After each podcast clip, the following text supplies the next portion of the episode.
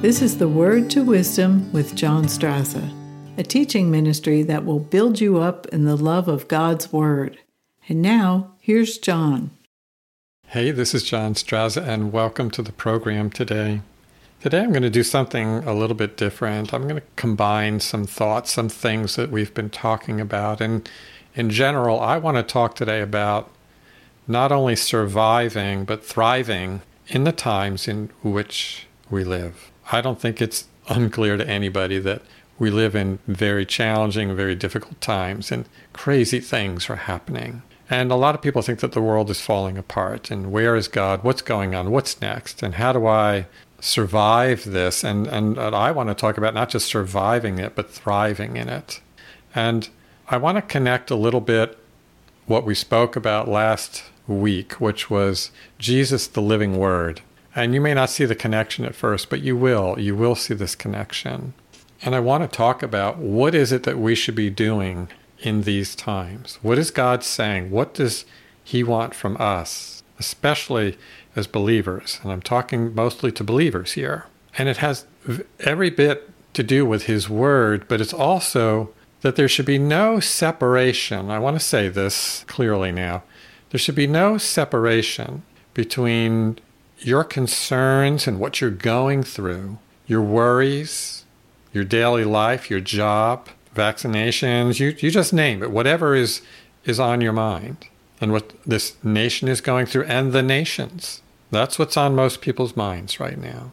And then other people have issues of things that are happening happening in their personal families, maybe some sicknesses or some issues, financial issues, business issues, things are difficult. And you're wondering what what does God want? What is he doing? How how do we get through this? How do we get into this life that Jesus said is an abundant life? And this is really important. And a lot of people don't realize that God's word is our life source. Again, last week we spoke about Jesus, the living word, and I encourage you to listen to that. That was a deep message, and we spoke about the first chapter of John and the first chapter of Romans and the first chapter of Hebrews, how they were all saying something quite similar, and that Jesus is the Word. And what does that mean to us today when we're talking about living in the world in which we live in? It has everything to do with it, is what I'm trying to say here. There should be no distance between your concerns or your life and God's word. You should be very close, is what I'm saying, to God's word because it's a living word. Think about Jesus going about the villages and the places that he went. He always repaired what was wrong, he always healed what was sick, he always made right that which was broken. That's what he does. And if you're concerned, if you feel defeated, if you are worried, about tomorrow and the future, I want to encourage you to start looking at Jesus because that is your answer to not only surviving, but thriving in the times in which we live. I may talk more about those times, but right now, this is about you, right here, right now. And this is a, a good message. This is good news. I may sound serious at the moment, but just because I'm serious about getting this word into your thoughts and into your heart, into your mind, so that you can thrive. This is about you. This whole podcast is about you, giving you the tools in the Word to live a victorious life, to live a vibrant and thriving life. And it's not just about, you know, what can I get? You know, what can I buy? That's not what it's about. The Lord can certainly bless you and your temporal and material needs and even desires that's good, but it's not really what I'm centering on. It's peace in your own heart, living in the world in which you live. That's what I'm centered on. You having peace in your mind, in your heart, being so focused on the Lord. Isaiah 26, in the beginning, the first two or three verses, you can read this that He will keep him in perfect peace, whose mind is stayed on you, because he trusts in you. God is looking for people who will literally trust His word. That's what this has all been about all along. That's why Jesus came here. That's why he was referred to as the Word. Jesus and His Word and God and His Word are really one. That may be a mystery to understand, Because, yes, there are three persons in the Godhead God the Father, God the Son, God the Holy Spirit. But God is one with His Word, and He's given us His Word. And that leads me to a verse that I want to use today to say what it is that needs to be said here. I want you to look at this beautiful verse in John, the Gospel of John, and it's the sixth chapter, and it's verse 63. I want you to commit this verse to memory. it's a beautiful, beautiful, and very telling verse. Let me read it to you in a couple of different versions. This one is the New American Standard. It is the Spirit, and this is Jesus talking, by the way, and this is what he's saying. It is the Spirit who gives life. The flesh, or human effort, profits nothing. The words that I have spoken to you are spirit and they are life. Now that's a that's a deep thing that Jesus is saying. But I want to focus on some of the simple aspects of what he's trying to say. He's saying that the words, the very words, and actually I'll read it in another translation, the New Living Translation, because they say it that way. It says, The Spirit alone gives eternal life. Human effort accomplishes nothing. And the very words I have spoken to you are spirit and life. And I like it where they say, The very words I have spoken to you are spirit and life. And Jesus is saying that his word is living, is what he's saying. And his word is spirit. Paul often tells us in Romans and, and in his letters to walk in the spirit. And in a simple way, you could look at it by saying, walk in the word. But what God is saying to the nations right now, people want to know what is God saying? He's saying, Will I find faith in the earth? Will I find believers who trust me? Will I find believers, my people, who will look into my word seriously and find out what I'm saying, find out what I'm thinking, find my heart, find my mind? That's what God is saying. I want you to find me, and it's in His word and it's in prayer so that you can understand what He's saying instead of what the news or culture is saying. Because what God is saying and what culture is saying is two completely different things. And because of the abundance of information coming out in culture throughout all of the media of any kind, there's so much of it. It's like a, an avalanche or a hurricane of just all this noise. It puts people to fear. And every little thing now makes them afraid. They're afraid of diseases. They're afraid of lack. They're afraid of prices. They're afraid of what's happening at the food store. They're just afraid, you know, emptying the shelves and, and all. They're afraid. And this isn't to point the finger at anybody. I get it why they're afraid. But the question is, what do we do in the day and age in what we live not to be that way? And Jesus saying, the word that I speak to you, it's alive, it's living, it's spirit. Let the flesh, human effort, and what you're hearing, by the way, out there really has more to do with a lot of human effort, and much of it is just demonic. It's not life, it's death. There's death being spoken about all the time. It's hard to find people who are speaking truth. They're out there. And truth will prevail, by the way. Truth will prevail, not only in this nation, but in other nations. God is at work. I've seen it for over a year now, well over a year. It's like the Lord showed me the end right from the beginning. God is at work and He's going to do something and He's going to bring justice. And He'll do it in many ways. And in some ways, direct, right from His hand. He's going to bring justice. I'm glad that things went the way they went this year in one way. That we're seeing this evil. It's being exposed. And that has taken some time. But the question I started out with is how do you, how do I not only survive but thrive in the times in which we live? You know, a few years ago on this week, it's the anniversary week of a terrible accident that my daughter had. On the 18th, I was woken up in the morning with a phone call, the worst of my life. My daughter had been in a horrific car accident. And I knew from the tone of the caller which was her husband at the time, that this was deadly. We were talking about just a horrible situation in brain damage and really no hope of anything good. And I had to get up in the worst weather of the year and get in a car and drive to this hospital in a difficult area, a tough area to even be in, and, and go through all this. And I had to believe God. I had a choice to fall and crumble or to believe God for something impossible.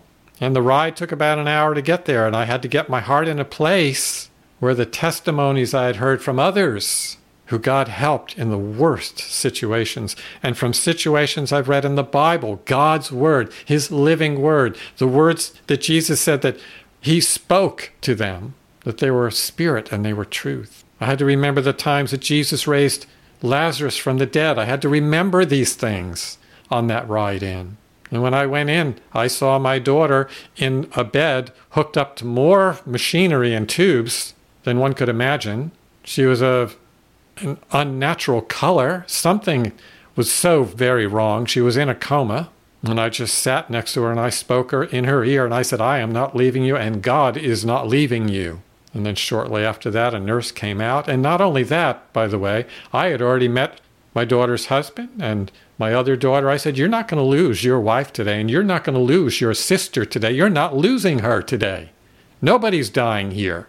And shortly after that, a nurse pretty much came out and told us the opposite that if she even lived for three days, she'll most likely be a vegetable for the rest of her life. Get used to coming to this hospital for the next year. She, she may not even wake up in that period of time. But I left the hospital and I went home that evening and prayed through the night. And I saw a vision of my daughter running down a hospital corridor and jumping up into her husband's arms. And I saw that vision many times. And somebody had come in and prayed that day, and I was there with them. And they prayed a scripture from Isaiah 54 that says, No weapon formed against you shall prosper. That was God's living word. And I took that living word home and I prayed that living word through the evening. To wake up the following morning to another call, it was actually a text message, that my daughter's brainstem damage, which was extensive, had disappeared overnight. And I think they said the doctor stated that it didn't heal, by the way, it disappeared. There's a difference. It's gone. And it was massive brain damage in her brain stem area. She still had an issue of brain damage in the upper part of her brain, but this particular day, this other part healed completely.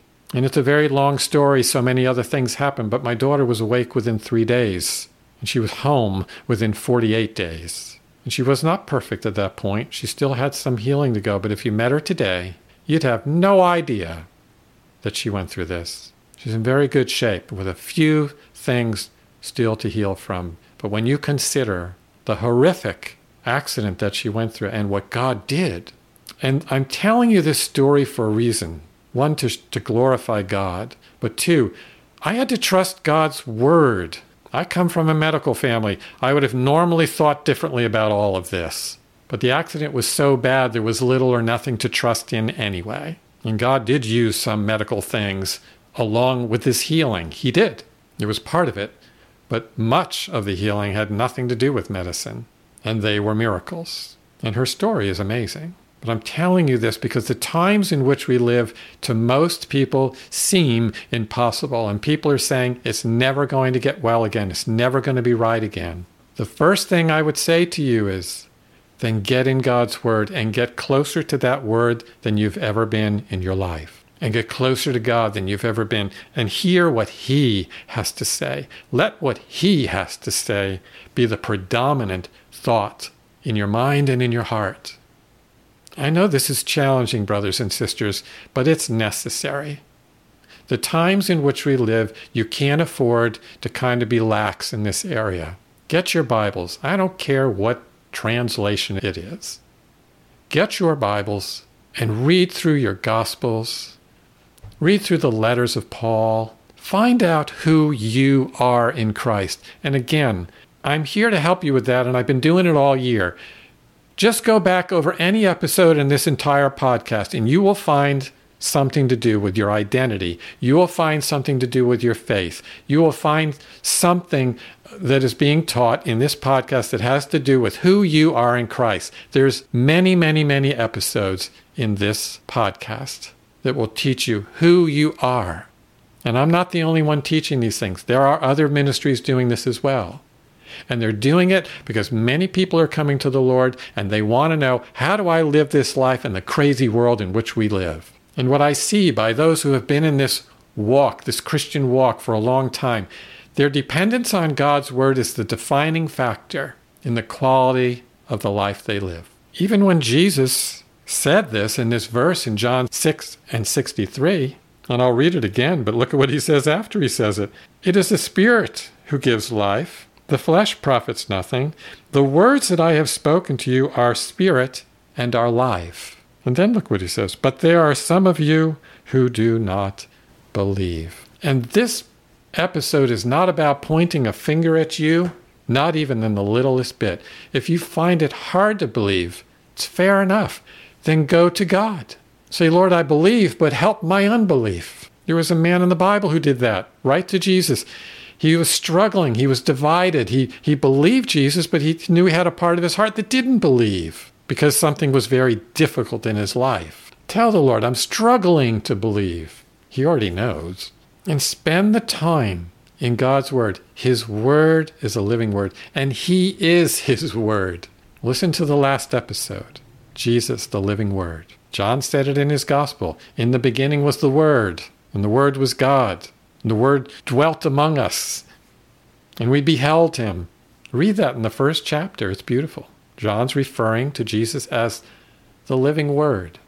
And Jesus is telling us that his words are spirit and they are life. This is a spiritual life. And the reason Jesus said the flesh profits nothing in relation to spirit, it profits nothing. He's not saying that we don't do things and go out and work and, you know, do things physically and garden and make things and build houses. He's not saying that's nothing. He's just saying if you want to have peace if you want to walk in this life with joy, if you want to be vibrant in this life and in these days, your human efforts aren't going to do much in that department. It's going to be spirit.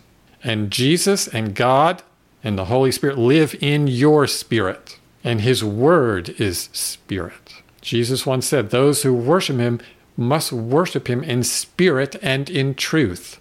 And I'm saying a lot here, but to keep it simple, the Lord is saying, His word is spirit. Open your hearts, open your minds, and open your Bibles, and let the Lord talk to you.